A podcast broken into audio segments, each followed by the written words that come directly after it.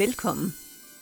Du skal nu høre en af mange fortællinger om herregårdenes historie og deres omkringliggende landskab og kulturmiljø. Fortællingerne er udarbejdet af Gammel Estrup, Danmarks Herregårdsmuseum og Dansk Center for Herregårdsforskning. Gå på opdagelse i herregårdsfortællingerne og meget mere på danskeherregård.dk. Fortællingerne kan høres via hjemmesiden eller via din foretrukne podcasttjeneste. Denne fortælling er en introduktion til et emne, der knytter sig til de danske herregårde og kan høres før, under og efter en tur ud i dit lokale herregårdslandskab. God fornøjelse. Herregårdsjagten og landskabet. Jagt og herregård er forbundet gennem en lang historie. Sin storhedstid i omfang og pragt havde herregårdsjagten i sidste halvdel af 1800-tallet. Forbindelsen går dog langt tilbage og er også i dag af væsentlig betydning for godserne som kulturelt kendetegn og som økonomisk faktor. Vild pleje, dyrehave, jagthegn, jagtstiger og jagtrevier har gennem tiden fået plads i herregårdslandskabet, og jagten har bragt både herregårdens ansatte og herregårdens herskab og gæster ud i landskabet.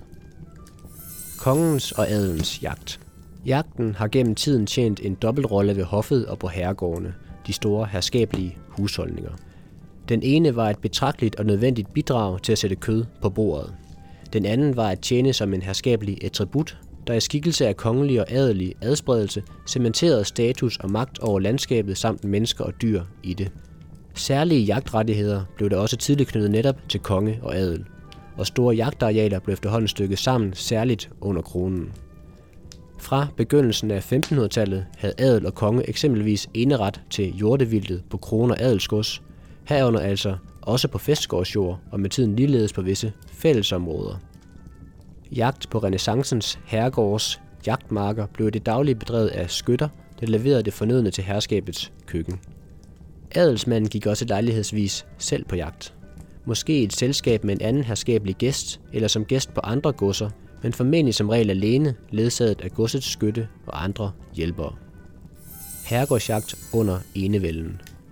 Efter enevældens indførelse i 1660 fordelte kongen jagtretten i tråd med andre privilegier. I praksis tildeltes den i forskellig grad på herregårdene og på de store majorater, altså grevskaberne og bagnierne, i fuld udstrækning og med ret til egen herregårdsskytte. Jagten blev dermed styrket som herskabelig og statusgivende rettighed for de få, og dens synlighed i landskabet demonstrerede et magtfuldt herskabsideal. Det rige herskabelige liv blandt de største godsers ejerfamilie i 1700-tallet gjorde ikke behovet for vildt mindre. Påvirkningen af herregårdslandskabet og naturen i jagtøje med blev intensiveret med vildpleje og i nogen grad vildt opdræt samt jagt på de plagsomme rovfugle, ulve og andre rovdyr. Hertil kom oprettelsen af dyrehaver, jagtstier, boliger til jagt og skovpersonale osv. 1800-tallets store herskabsjagt.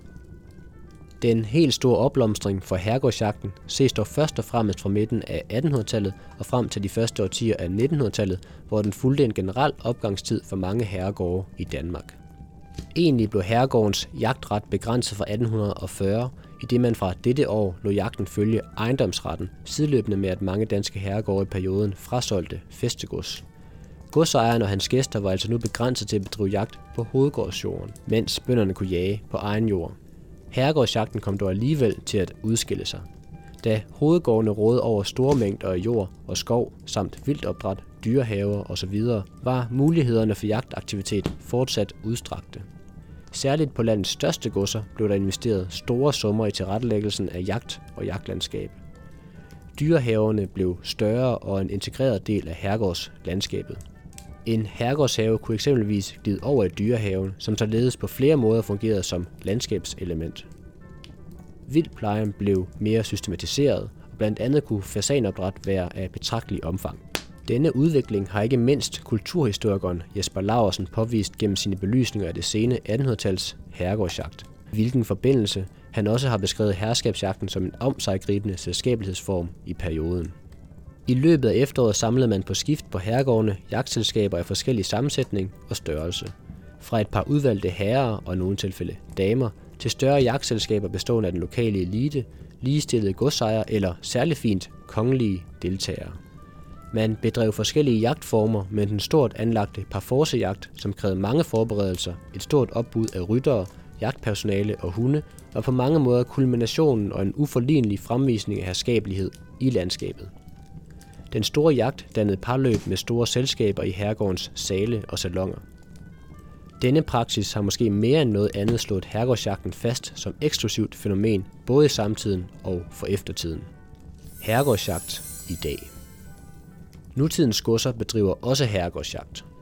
Jagtleje udbydes og markedsføres i mange tilfælde med fremhævelse af herregårdslandskabets særlige naturoplevelser med mulighed for tilvalg af forskellige jagtformer og tilkøb af jagtfrokost i de herskabelige omgivelser. Den praktiseres også endnu som en privat tradition for herregårdens ejere og netværk. Og den repræsenterer til stadighed et kendetegn for herregården og en anledning til at binde an til traditioner og symboler forbundet med herregårdsmiljøet. Med nutidens godsers investering i jagtvæsenet og tilpasning til f.eks. udlejning, er herregårdsjagten et af de traditionelle elementer fra herregårdens verden, der fortsat sætter sit præg på dens landskab. Den praktiseres også endnu som en privat tradition for herregårdens ejere og netværk. Og den repræsenterer til stadighed et kendetegn for herregården og en anledning til at binde an til traditioner og symboler forbundet med herregårdsmiljøet. Med nutidens godsers investering i jagtvæsenet og tilpasning til f.eks. udlejning, er herregårdsjagten et af de traditionelle elementer fra herregårdens verden, der fortsat sætter sit præg på dens landskab.